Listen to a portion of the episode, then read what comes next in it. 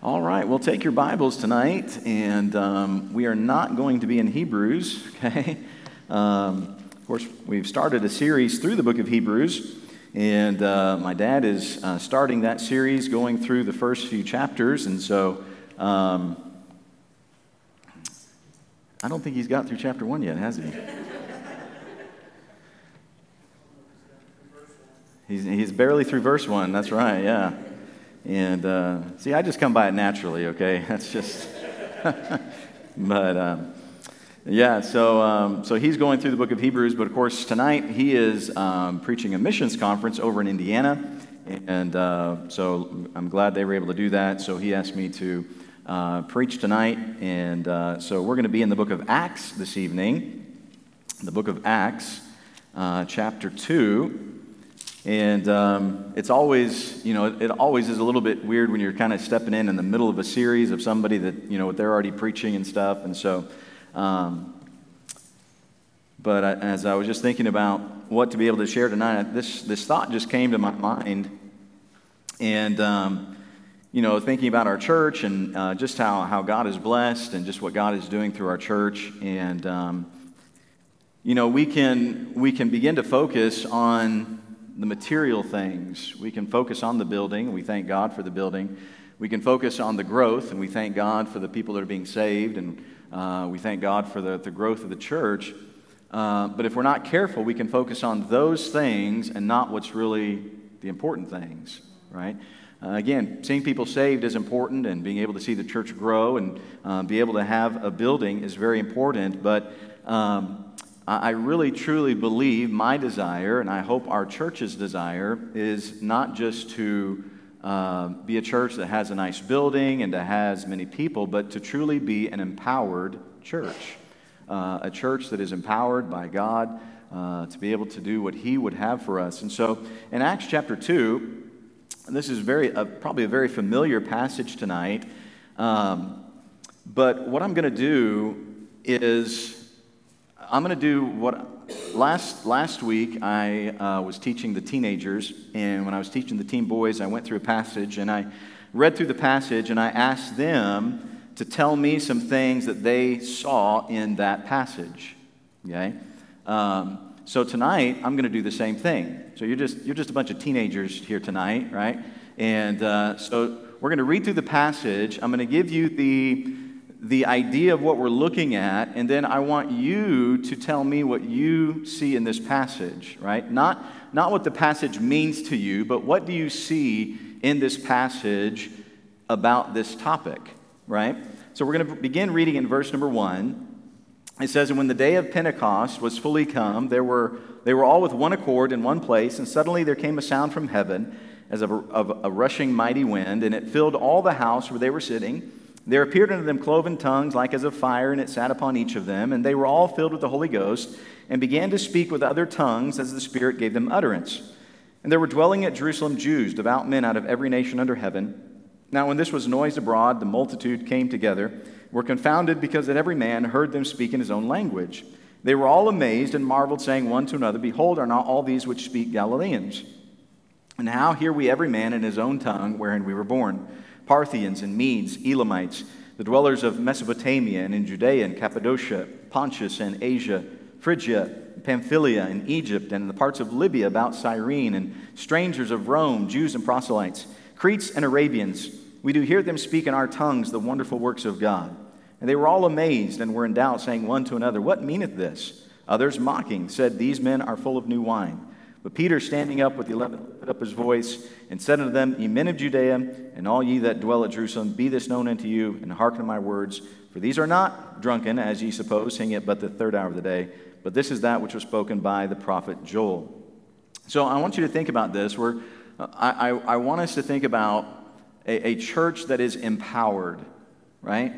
Um, if, if we want to be a church that, that God uses and I believe as we see the church of Jerusalem, this is the, the first church, this is the early church here, the beginning of that church. And obviously, God did some amazing things with this church, right? I mean, really, on this day, as, as Peter gets up to preach in just a, a few verses, the Bible tells us that there were 3,000 people that got saved in one day. That's, that's pretty amazing. And then just a couple chapters later, Peter and John, they're at the temple. Uh, they heal a man, and many people come around and they start preaching, and another 5,000 people get saved. That's, that's pretty amazing, right? Um, and, and so, if we want to, to be a church that is empowered by God to be able to fulfill God's purpose, I, I think there are some things that we find here in this passage that are things that we, we need to remember as a church and focus on as a church, okay? So, as we read through this, or, and as you're still continuing to try to think of, of some things in this passage, what, what is it that stands out to you in this passage that says, this is, this is something that I notice about these, this, in this chapter and the, in these verses that we read? This is what caused, there's something here that caused this church to be empowered. They were empowered in a, in a way because of something that we find here in this passage, right? Well, what did you find? Somebody tell me. What do you think, right, Miss Bev? Ah, they were all in one accord. They had unity. Very good, right? In one accord, in unity. That's not a Honda, okay? Just being in one accord does not mean a Honda, okay? It's, it's in unity, right? Okay? Miss Donna? Uh, they were listening. They were listening, okay? Um, what, what do you mean by that? Uh what was being taught, even though it was in different tones or different languages. Okay? Yeah. Right? Yeah. People are listening to the Word of God, right? Okay. What else do you notice about this? Right? Miss Anita? Willingness to share. Willingness to share. Right? Willingness to talk with others. Yeah. Okay. Who else? Who else? Rachel?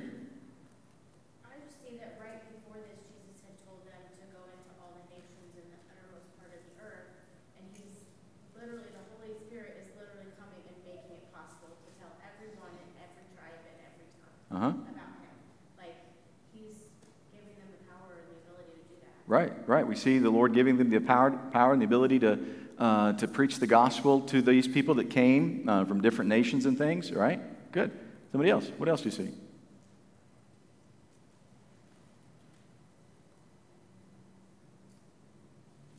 Anything else? By the way, this is, this is how you study the Bible, right? Right? Yes, ma'am. Miss Dawn?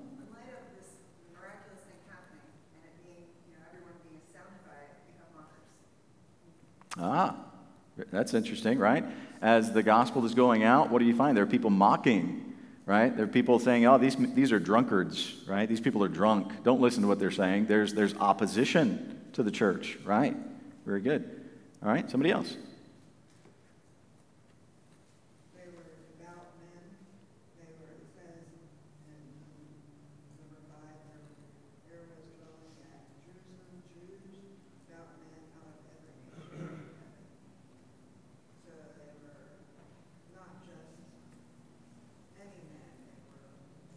Right. There were, yeah, there were Jews that were there from, uh, from all, you know, from many, many different nations. In fact, if you read, um, if you read verses uh, 9 and 10, it ba- 9, 10, 11, it basically tells you where all these Jews came from, right? Okay, Brother Rob? Yeah, this was a fulfillment of prophecy. The word of God is being fulfilled through this time. Okay? Anybody see anything else? Brother Jeff?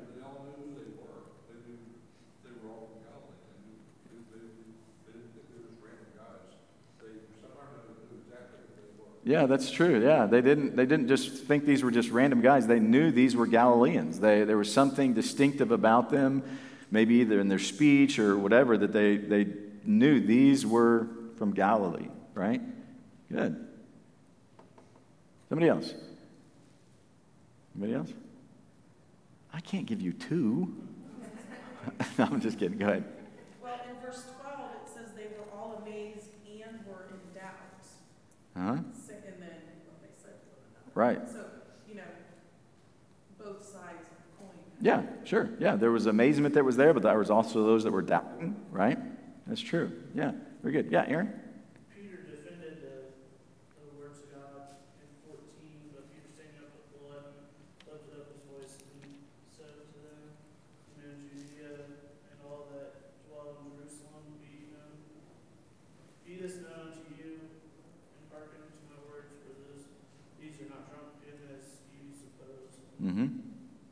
Yeah, so Peter stands up and he is, um, you know, he takes this opportunity as the, the, the mockers have started mocking, right? Then he takes, instead of just, all right, yeah, everybody's making fun of us, let's just kind of step back here a little bit. He actually takes the opportunity to stand up and, and uses that as an opportunity to preach the gospel, right? Those are great, very good. Um, so I want us to I want us to look at a few things here. Um, obviously, I have my own, but I wanted to see what you had, and many of them you you gave in this. So that's that's very good. Um, I, I do want to say I think this is one of the most misunderstood passages of Scripture in regards to the Holy Spirit, right? Um, a lot of times people go to this passage of Scripture um, and totally miss what the whole passage is about, and they, they focus and emphasize one thing and one thing only. What's the thing that most people emphasize and focus on in this passage? Speaking in tongues, right? That's, that's the emphasis. And that's not the emphasis of this passage, right? That's some, that was a tool that God used, but that's not the emphasis of this passage, right? So if we look through here, I, I truly believe, and I think somebody said this, the key to an empowered church is the filling of the Holy Spirit of God, right? We cannot be a church that is empowered by God without the filling of the Holy Spirit, okay? Um, that, I mean, that is, that is absolute number one, right? I mean, there, there can, you can have a building and you can have people and you can have, you know, all of those things without the filling of the Holy Spirit of God, right? There are churches all over America and all over the world today that have people and they have buildings. They do not have the filling of the Holy Spirit, right? Um, and many of the churches are they, don't even, they don't believe the gospel, okay? Um, and so it must be the empowering of the Holy Spirit of God in, in His filling. So let's let's think about that as we go through this, because obviously here is, here is the time when we know the Holy Spirit of God is beginning to indwell the believers. But when we think about the filling of the Holy Spirit of God, there's several things that I want us to, to notice here about that tonight. And number one is the filling of the Holy Spirit of God is for every believer, right? The filling of the Holy Spirit of God is for every believer, okay? Now, we understand that every believer is indwelt or baptized by the Holy Spirit of God at the moment that they accept Jesus Christ as their Savior. Okay? The Bible tells us in, in, the book of Ephesians, chapter 1, and verse number 13, in whom ye also trusted, after that ye heard the word of truth, the gospel of your salvation, in whom also after that ye believed, ye were sealed with that Holy Spirit of promise. So the Bible tells us in the New Testament here, whenever someone comes to put their faith and trust in Jesus Christ, they are immediately indwelt, they are sealed with the Holy Spirit of God right? So every believer is automatically indwelt by the Spirit of God. But the thing we have to understand, and, and I know we've talked about this before, is that just because a believer is indwelt by the Holy Spirit does not mean a believer is filled with the Holy Spirit. Okay? Um, you can be indwelt by the Holy Spirit and not filled with the Holy Spirit. Okay? Um, in 1 Corinthians chapter 12, in verse number 13, Paul tells us, For by one Spirit are we all baptized into one body, whether we be Jews or Gentiles, whether we be bond or free, and have been all made to drink into one Spirit. Again, so there is the indwelling in us, right? The indwelling of the Holy Spirit. He dwells in us, and He is our seal that we belong to Christ, right? He is that, he is that seal. He is the, the indwelling Holy Spirit of God in every believer. And just as God desires every believer to be indwelt by the Holy Spirit of God, right? And at the moment of salvation, doesn't matter who you are, doesn't matter what language you speak, doesn't matter if you speak Chinese or Spanish or Russian or English, whatever. The very moment that a person accepts Jesus Christ as their Savior, they are indwelt by the Holy Spirit of God. Okay? Immediately. But yet, then we find Paul tells us in the book of Ephesians, he says to be filled with the Spirit, right? to be filled with the Spirit of God. And again, this is, this is different than just the indwelling of the Spirit. The, the filling of the Spirit is not just for certain people. Sometimes we get the idea that, that the filling of the Holy Spirit is for pastors, or the filling of the Holy Spirit is for missionaries, or the filling of the Holy Spirit is for those that are preaching the gospel. No, no, no, no. The filling of the Holy Spirit is for every believer, right?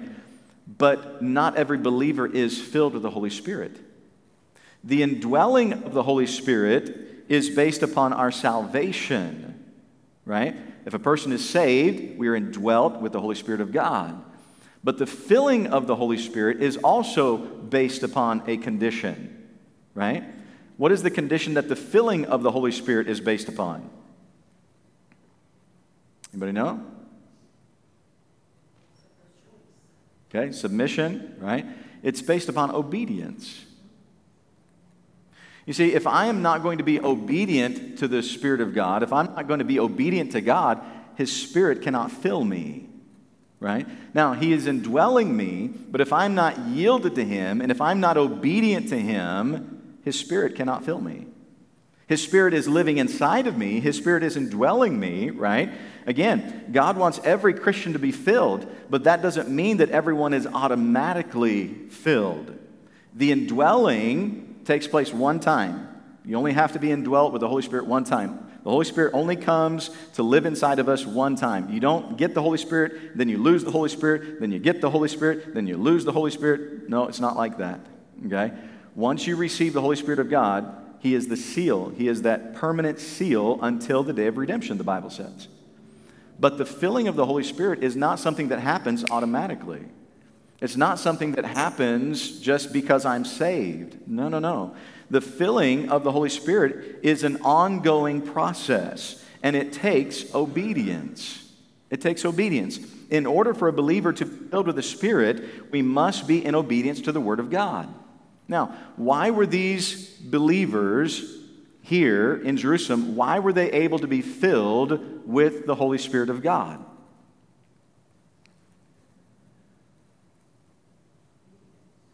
Because they obeyed. They obeyed. What had Jesus just told them back in chapter 1? If you go back to chapter 1, what does he say? He says to wait in Jerusalem, right? He tells them, wait. I want you to tarry in Jerusalem. Wait for the promise of the Father. Verse number 4. And being assembled together with commanded them that they should not depart from Jerusalem, but wait for the promise of the Father, which saith he, Ye have heard of me. For John truly baptized with water, but ye shall be baptized with the Holy Ghost not many days hence. And so that he's told them, he said, I want you to go to Jerusalem and I want you to wait until you receive the Holy Spirit of God. Now, again, we know that it wasn't just the very next day that this happened, right? They were there for, for a few days before they received the Holy Spirit. Well, what would have happened after a couple days? Like, hey, you know what? Nothing's happened yet. It's just, let's just leave guess what? They would never have received the filling of the Holy Spirit. Right? These believers were obedient to what God, what God said. They tarried, they waited, right? It says there, they were, they were waiting for what God had told them to do. They were obedient to the Lord, exactly like He said. Look, as a Christian, we cannot expect to be filled with the Spirit if we are not going to be obedient to the Lord. We cannot expect a church to be empowered if we're not going to be obedient to God. If we're not going to follow what God says in His Word, we cannot expect God to fill us and to use us. Okay? And this is why so many times we just we just expect, well, I'm a Christian, I'm saved, so God just automatically He's going to use me. Automatically He's going to do whatever He wants to with me. No, He He's waiting for us to be obedient to Him. He's waiting for us to do what he says. Okay? And if we're not willing to be obedient, he's not going to fill us. Why would the Holy Spirit of God fill us if we're being disobedient to what God has told us to do? And this is why there, there again, there are many churches that are not empowered by God because we're, we're, they're not being obedient. Yeah, I'm not saying they don't believe the Bible. They may believe the Bible, but are we being obedient to the Word of God? In, in our personal life, if we want to be filled with the Holy Spirit of God, and again, I'm not talking about speaking in tongues. That's not what I'm talking about. We'll, we'll, get to this in a moment. But if we truly want to be filled with the Spirit of God and we want to be empowered by God, we have to be obedient in our personal life to what God says. And I'm afraid for many Christians, we're just not concerned about being obedient. We're not concerned about following what God says. We're just, we're glad we're saved. We're glad we're going to heaven. And that's all that really concerns us. That's, that's not it. I, I want to empower you. I want you to be filled with the Spirit of God so that you can be used by me. And that takes obedience. Notice, not only is the filling of the Holy Spirit for every believer, not only does the filling of the Holy Spirit take obedience, but also we find it takes unity. Again, notice what we find there in verse number one. When the day of Pentecost was fully come, they were all with one accord in one place. Right? Somebody said it. There was unity here. There was unity among these believers, right? Um, we find that they were obedient and they were in unity. Can a believer, now think with me about this, can a believer be filled with the Spirit and be bitter against someone else?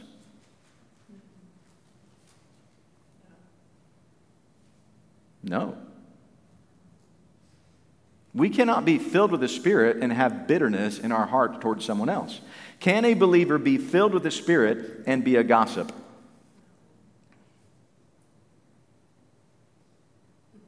No, you cannot. Can a believer be filled with the Spirit and be unforgiving to other believers? No, he cannot. Again, the obvious answer to these is no. And yet, how many times do we allow these very things, unforgiveness, bitterness, right? I mean, we, we have uh, bitterness against someone, we, we gossip, we talk about other people, we, uh, we have an unforgiving spirit, right? And then we think somehow we're spiritual. Look, that just shows how unspiritual we are. If, if we're not willing to forgive someone else for what they have said to us or done to us, if we're not willing to be in unity, and again, you cannot be in unity and be unforgiving towards someone. You cannot be in unity when you're gossiping and tearing someone down behind their back. You cannot be in unity when, when, you're, um, when you're just bitter. There's no unity there. And the reason why there's no unity is because there's no filling of the Holy Spirit because those things cannot be in our life if we expect to be filled with the Spirit of God. Again, if we truly desire to be filled with the Spirit, there must be unity with our brothers and sisters in Christ, right? And this is why, again, I believe this is, this is probably one of the root causes to so many churches being divided and destroyed is there is, a, there is no unity in the church. There is divisiveness. There is one person talking about another person. There's unforgiveness toward another person. And there's bitterness for what another person did, you know, maybe 15 years ago, 20 years ago, whatever it might be, or two days ago, right? There's unforgiveness. There's bitterness. There's, there is a, uh, it's, it's all about me, right? Look, you're not filled with the Spirit. You cannot be filled with the Spirit if those things are in your life. These believers were in unity, they were in one accord, right? There was a unity here with these believers. It, it wasn't fighting about who's going to be first or whatever. No, no. There was no fighting among them, there was no divisiveness. There was a unity here, right? And if we want to truly be a church that is empowered by God, it must be a church that is united. And that's why, you know, we talk, you know, again, I, am very thankful for the unity that we have in this church, but um, it just takes just something very little to destroy a church. Something very little. Um, one person gets their, he- their feelings hurt, and what do they do? They start going around and talking to everybody else about how they got their feelings hurt. And then they get everybody on their side, right? feeling, you know, trying to make that person feel bad. And then what, that, what does that person do? They start going around telling everybody what that person did. And now what do you got? You got two, you got two factions going on in the church. Well, that's real unity there, isn't it? And what is the, what is the, what is the root cause of, of all of that? Pride.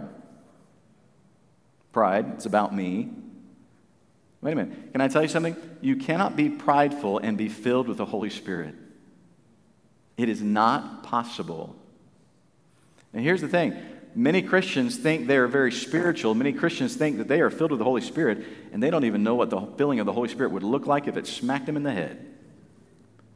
Because they're so full of pride, they're so full of bitterness and anger and unforgiveness and all these different things, and yet somehow they think they're spiritual.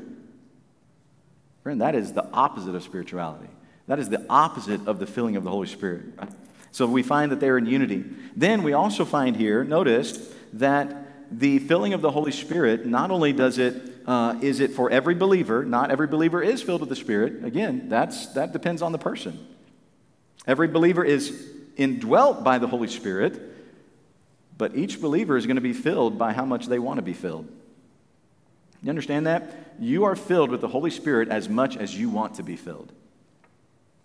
You say, Well, I really want to be filled. Then get rid of your bitterness. Well, I really want to be filled. Then stop being unforgiving. Well, I really want to be filled. Well, then stop gossiping. Well, I just don't think I can let those go. Then you don't want to be filled. You don't want to be filled. You see, we are only filled as much as we want to be filled.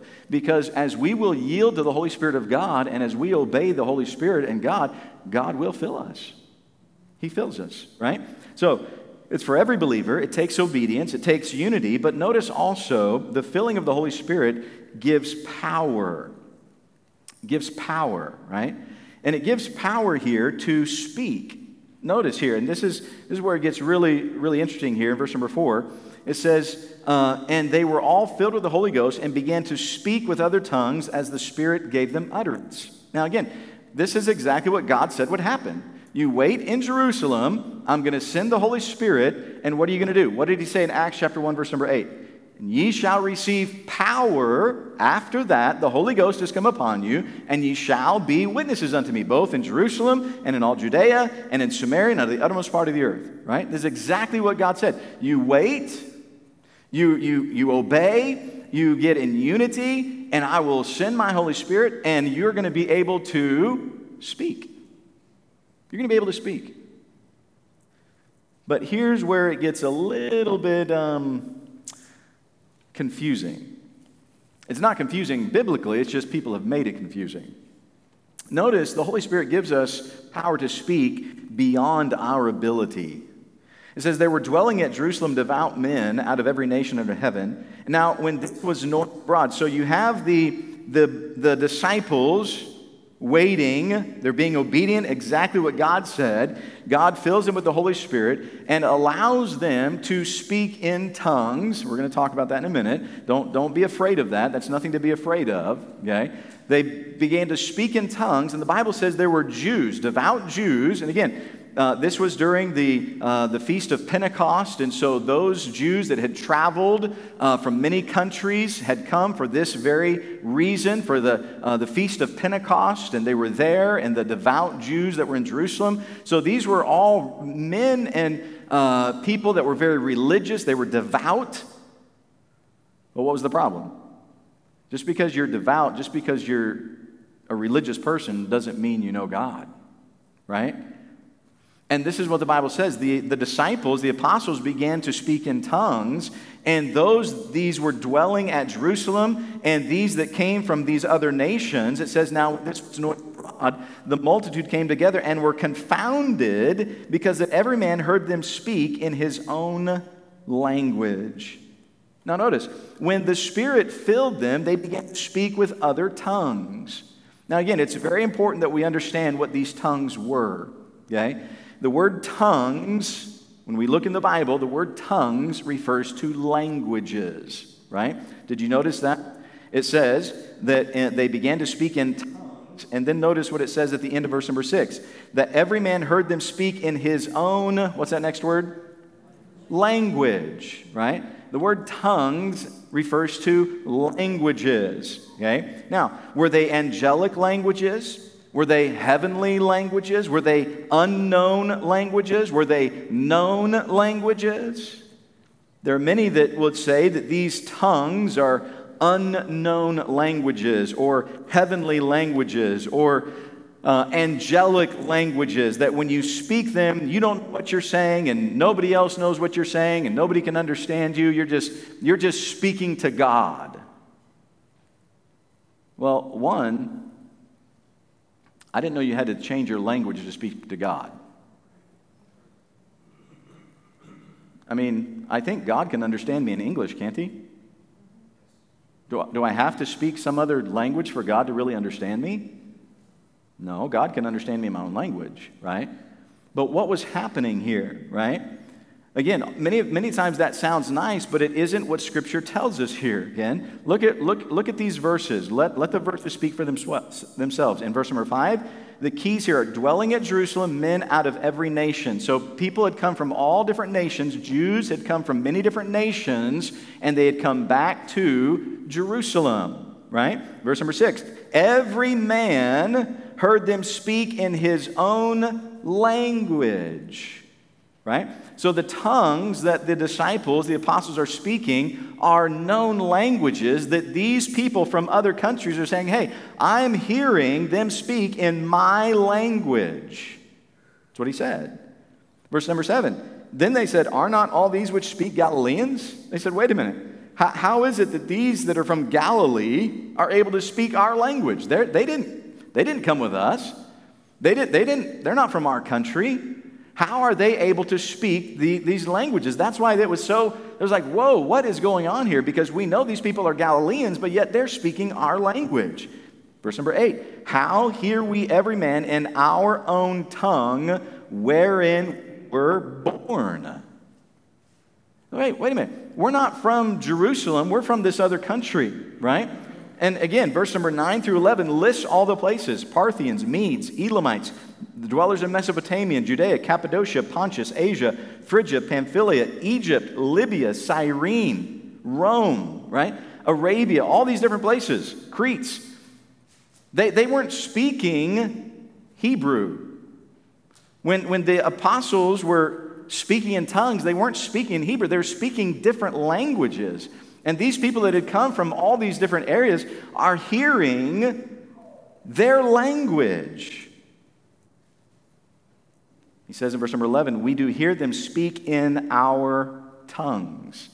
Over and over and over and over and over. They're saying, We're hearing it in our language, in our tongue, in our language, in our tongue. This was not some type of heavenly language, some angelic language, some unknown language. No, no. These were known languages. The difference was these guys didn't have to go to a language school. They didn't have to use Rosetta Stone or Babbel or whatever these new programs are to be able to learn a language. You know, you know, hey, you're going to take a trip, learn a language. We'll have you speaking in two weeks. Whatever. You might learn how to say, where's the bathroom, you know, in two weeks, but that's about it. You're not going to be fluent, you know, in two weeks. No, it takes time, right? I mean, missionaries, they go and, and they they spend years, two years, trying to learn a, another language to be able to go and and preach in these other countries. It's difficult. But God bless this day, and that these men, these apostles, were able to speak in their these other languages immediately. They didn't have to go to a language school. Now, again, think about this. They were Galileans, a place that was known for fishing, not education. Galilee, it was not a very wealthy area. Uh, they were not known for linguistics. But yet, here you see simple fishermen speaking fluently in languages of countries that they had never been to before. Now, do not misunderstand what I'm saying. I am not saying when you allow the Holy Spirit to fill you, you're going to start speaking in a different language. That is not what I'm saying. But what I am saying is when you allow the Holy Spirit of God to fill you, when you are obedient to God and you're yielded to God and you're in unity, God will give you the power to speak, here's the thing, beyond your ability. How many times have I heard people say, Well, I just don't think I could, I just don't think I could share the gospel with somebody. I just don't think I could tell somebody about Jesus. I'm just, I'm just not a talker. That doesn't matter. When you allow the Holy Spirit of God to fill you, He will give you the ability to speak beyond your ability. We're not talking about another language here. We're just saying that God will give you the ability to speak the words that He wants you to share. That He will. And, and here's the thing you know what I found? Many times I'm just, I just don't think I could do it. I just don't know that I could say the right words. And, and I just, I'm just not a talker, you know? And I'm like, have you ever tried to go and share the gospel with somebody? Well, no. Well, there's your problem right there. What's your problem? You're not being obedient. Why would the Holy Spirit fill you if you're not going to be obedient? Now, when you go, guess what you'll find? When you're obedient and you go, guess what you'll find? You'll find the Holy Spirit will give you the ability to speak the words. Now, I'm not saying the first time you go, everything's just going to be hunky dory. I'm not just saying that you're going to, you know, all of a sudden all these words are going to come up into the sky and you're going to be like, oh, I can just read them, you know. No, no, it, it, takes, it takes a little bit. But when we are obedient, God empowers us with His Spirit. That's what He said. Ye shall be witnesses unto me. You will receive power. Look, you, you, talk, to, you talk to most preachers. I say most, I am not saying 100%, but you talk to uh, most preachers, and you know what you'll find? Most preachers had no, de- no desire to be a preacher. Most preachers will tell you the very same thing that I've told you before. I do not, I am not a public speaker. I, I, when God called me to preach, I thought He made the biggest mistake in the world because I do not like getting in front of people. I do not like speaking to people. That is just not me. I mean, look, if, if, if there's more than one person, you know, if there's like three people, me and two other people, I am very content to let those other two people talk the whole time. I don't have to say a word. That's just, that's just me. I, I'm, not, I'm not a public front speaker that just has to say everything. That's not me. Now, and again, I, people tell me this all the time. They say, Pastor, I just don't believe that because you get up and you, you preach Sunday and you preach Wednesday and you preach in Sunday school and you preach Sunday night, you do institute, you do all these different things. You know why? Because I'm being obedient. I'm simply being obedient to what God has told me to do. And because I'm being obedient, guess what happens? The Holy Spirit gives me the ability to do it. We'll never be able to do it if we're not going to be obedient to it. Well, his, his Spirit will never fill us so that we can speak beyond our ability if we're not willing to be obedient to what He's told us to do. So he gives us the ability to speak beyond our ability. I find it very interesting is uh, because again, so many times the main emphasis of Acts chapter 2 is all about speaking in tongues. Can you name me? Can you name me one other passage in Scripture where we find any apostle speaking in tongues?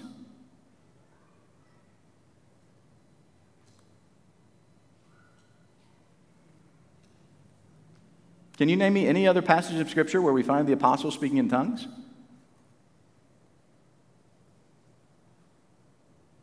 It's not there. Now, wait a minute. If the, if the speaking in tongues was so important here, wouldn't we find the apostles all over the New Testament speaking in tongues? Wouldn't we find them? I mean, hey, this is so important, speak in tongues. This is so important, speak in tongues, speak in tongues, speak in tongues. Now, we do find some Gentiles that speak in tongues in Acts chapter 10. We find some Jews that speak in tongues as well, a little bit later on in Acts chapter 19, I believe it is. But I don't think you can find another passage of Scripture where you find apostles speaking in tongues, other than in Acts chapter 2. Now, I'm not saying they never did it. I'm saying you're not going to find a Scripture that shows them doing it. You see, we focus on the wrong thing. It's not about the speaking in tongues. It's about the filling of the Holy Spirit. If this was such a spiritual thing, I think we would find them doing it everywhere that they went. But we don't, right? So, the Holy Spirit gave them power to speak beyond their ability, but notice, and here's what's really important He gave them the power to speak of what was truly important. What was the purpose of the tongues in this passage? What was the purpose of the tongues? Brother Brad? To understand the Word of God. Look what he says. We do hear, like in verse number 11, we do hear them speak in our tongue, and here it is, the wonderful works of God. So let me ask you a question. Those that were hearing the tongues, did they understand what they were hearing? They sure did. They understood exactly what they were hearing because we, they said, We are hearing about the wonderful works of God. That's what they were hearing. It wasn't some heavenly language, angelic language, it was their own language, and the purpose behind the tongues was to hear the wonderful works of God. Let's see if Paul is in agreement with Luke about this. In 1 uh, Corinthians chapter 14 and verse 21 and 22, he says, In the law it is written, with men of other tongues, languages, and other lips will I speak unto this people, and yet for all that they will not hear me, saith the Lord. Wherefore tongues are for a sign, not to them that believe, but to them that believe not. Interesting. Paul says tongues are for a sign, and the sign is not for believers. The sign is for unbelievers. The sign is not to be able to, like, wow, that person's spiritual. They must be on a whole different spiritual level than I am because they can speak in tongues. No, it's not for believers. It's not supposed to be a sign for believers. It was a sign for unbelievers. Again, who is speaking in tongues in Acts chapter 2? Believers. Who is listening and hearing the wonderful works of God? Unbelievers. The purpose was for the unbelievers, it wasn't for the believers. A- after they were done, they didn't go all around. How many tongues did you speak in? Oh, you only spoke in two. I, I, I spoke in three. Yeah. I mean, I spoke in Egyptian, I spoke in Parthian, I spoke in Arabian. You only spoke in Crete. Yeah. I guess that means I'm more spiritual than you. No. Had nothing to do with that had nothing to do with those who were speaking, it had to do with those who were listening. The unbelievers who were listening to the wonderful works of God. Paul says tongues are a sign for the unbelievers, not believers. You don't just speak in tongues to show how spiritual you are. The purpose of tongues, again, is clearly seen in verse number 2, back, or excuse me, in Acts chapter 2, verse 11. A very clear picture of what they were saying in these tongues the wonderful works of God. Unbelieving Jews from every nation in Jerusalem. And God used these uneducated Galileans, these uneducated, they, hey, they were just fishermen. They didn't have linguistic skills. But God used these uneducated men from Galilee who know, knew more about fishing than anything else to speak beyond their ability about what was truly important. They spoke to the unbelieving Jews about the things of God. You understand? The purpose of the filling of the Holy Spirit is not to make you feel better about yourself. It's not so you can feel better about yourself. The purpose of the filling of the Holy Spirit is so that God can use you beyond your ability to speak about Him. Do you understand that? We think somehow the, the, the, filling of the Spirit is about my spirituality. No, it's not about you, it's not about me. We get in the way so many times. When God says, Would you just get out of the way? It's not about you. God says, I want to use you. If you'll be obedient to me and, and you'll uh, allow me to fill you, I will give you the ability to speak above your own ability about what is truly important about Jesus Christ. I got a great text today from one of our young men out in college, and he said, Pastor, something amazing happened today. He said, uh, I got to help lead a man to Jesus. I said, Man, praise God. That's awesome. That's what it's all about. He said, Yeah, I was, I was there. I was sharing my testimony. I was talking to him, and, and the man just, he, he was listening, but he just didn't really seem like he was getting it all. And, and then my, my friend, the, the, my partner who was there, uh, he came up and he started sharing as well and started sharing his testimony. And between the two of us, as we began to talk to this man, uh, he, he, I think he really began to understood, under, understand. And all of a sudden, he said, Man, I, I need to be saved. Now, let me ask you something. These are teenage boys, right? Do you think they really know everything there is to know about the Bible? Of course not. So, how were some teenage boys able to take the Word of God and tell a man how to come to know Jesus as their Savior? You know why? They were obedient. You know what they were doing? They were out sharing the gospel with somebody. They were going. And because they were obedient, and they were in unity. They're working together to try to get the gospel out. What does God do? He gives them beyond their ability to be able to speak and to share to this man about Jesus Christ. And because of their obedience, guess what happens? God uses them to help this man come to know him as, his, as their Savior. Was it about these two young men? No. It's about Jesus. It's about Jesus. But we're so afraid, well, I just don't know if I'll say the right thing. I just don't know if, uh, you know, I just don't know if I'll, I'll know the right verse or I, I might mess up or something. Look, everybody messes up. Everybody messes up. You never messed up when you're baking a recipe? How many of you ladies, you've messed up when you were baking something? Come on, raise your hand. You ladies have messed up? All right, now keep your hands up. Keep your hands up. All right. Now, take your hands down if after you messed up, you stopped cooking. Now, wait a minute. Why didn't you stop cooking? You messed up. So you should just stop, right? Now, why do we do that with God?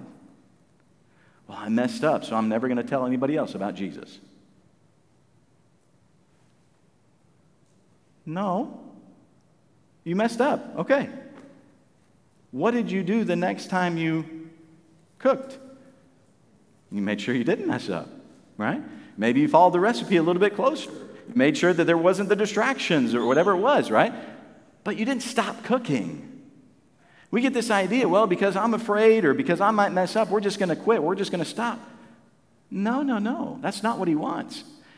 There must be obedience, right? We have to be obedient. There must be unity. And then, as the Holy Spirit fills us, he gives us power to speak beyond our ability of what is truly important. God wants to take you beyond your ability so you can speak to others about what is truly important. But here's the question Will you be obedient and allow Him to fill you with His Spirit so you can speak about what is truly important? See, that's the question. We can say, hey, I know, I know I have the indwelling of the Holy Spirit. I know the Spirit's living within me. Praise God for that. But will you be obedient so that God can fill you with His Spirit so you can speak beyond your ability about what is truly important? About Jesus. If you go to chapter 4, chapter 4, after they've been, Peter and John were told not to speak in the name of Jesus. In fact, they imprisoned them, right? They beat them. And they said, Don't speak in his name, right? And then they go back to the believers and they tell them what happened, okay? You can read chapter 4. We don't have time to read the whole chapter here. But it says, when they came back, it says in verse number 31, and when they had prayed, so they've come back, they've told everything that's going on, right? The signs and wonders may be done by the name of the Lord. Uh, and when they had prayed, the place was shaken where they were assembled together, and they were all filled with the Holy Ghost. Look, here's the filling of the Holy Ghost again. And what happens next? And they spake the word of God with boldness. Didn't say they spoke in tongues. It's not about the tongues. The filling of the Holy Spirit of God is to enable us to be able to speak beyond our ability about what is truly important about Jesus Christ. What could be done? Just think about this. What could be done just in our community if Christians in our church would say, you know what? I'm not, it's not about, I'm not going to be a gossip. I'm not going to be an unforgiver. I'm not going to be bitter because I want the Holy Spirit of God to fill me. And I'm going to be obedient to God. I'm going to, I'm going to share the gospel. And I don't know what, I don't know necessarily everything that I'm going to say, but I'm just going to be obedient. And I'm going to, I'm going to go out and I'm going to let the Holy Spirit of God fill me and let Him give me the ability beyond my ability so that I can share about what truly is important about Jesus Christ. What could happen in our community if our people in our church just said, hey, we just want to be filled with the Spirit of God so that we can share with others about Jesus Christ? What a difference we could make. We could be a church that is empowered. Not just because we have a building, not just because we're growing. No, no. We would be a church empowered in reaching people with the gospel of Jesus Christ. That's our purpose. Do you understand that? That's our purpose. But the decision is up to you and me. We can say, hey, I'm glad I'm saved, but you know what? Eh, that's all. I just, I don't want anything else. And you can keep going through life, and you're going to be miserable, right? Because the Holy Spirit's not going to let you be happy. Why would the Holy Spirit let you be happy if you're being disobedient? You're going to be miserable. You're not going to enjoy life, right? Or you could submit to the Holy Spirit and say, God, I don't know everything. Look, I don't know everything there is to know about the Bible, Lord. I, I don't know uh, all the words that I'm supposed to say, and I don't know all the verses that I should know. But Lord, I just want to I just want to submit to you, and I'm going to be obedient to what you have for me. You tell me what to do, Lord, and I'll do it. You tell me to wait in Jerusalem, I'll wait in Jerusalem. You, you tell me to, to go to my neighbor, I'll go to my neighbor. You tell me to, to talk to that person in the, in the grocery line with me, I'll talk to that person. Lord, I'll be obedient. You tell me what to do, and I'll do it. When we are willing to be obedient to God, He says, I'll fill you. I'll give you the power that you need to go beyond your ability to be able to speak about what is truly important about Jesus Christ. But we have to be willing to do that. I wonder with our heads bowed and our eyes closed this evening. Every head bowed, every eye closed, no one looking about. Friend, can I ask you tonight does it bother you that you're not filled with the Holy Spirit? Maybe you're here tonight you're saying, Pastor, I know I'm saved. I know I'm saved. But you know, I know I am not filled with the Holy Spirit. I haven't been obedient. I haven't been in unity with my brothers and sisters in Christ. I'm not in unity. There's bitterness, there's unforgiveness, gossip, whatever it might be, sin. I haven't been in unity. And I, I know I have not been filled with the Spirit of God. And tonight I'm going to I'm gonna, I'm gonna come to God and say, God, forgive me because I have not allowed you to fill me. Say, Lord, would you just fill me? Help me be obedient to you. Help me to have the power that I need beyond my own ability. Lord, I'm not asking for tongues. We're not talking about tongues. Lord, just give me the ability as I'm obedient to you to speak to others about the most important thing about Jesus Christ. Would you be willing to do that tonight? Yeah, I can't force you. God's not going to force you to. You have to be willing to make that decision. Say, Lord, I need to be filled with the Spirit. I need to be obedient. I need to be in unity. I need you to give me the power to be able to speak beyond my ability about what is truly important. Father, I pray you'd work in our hearts tonight that we would be obedient to what you'd have for us. Lord, that we would be a church that is empowered by your Spirit to be able to fulfill your purpose in our lives. Lord, just work in our hearts tonight. May we truly be obedient and desire to be filled with your Spirit. In Jesus' name we pray. With our heads bowed,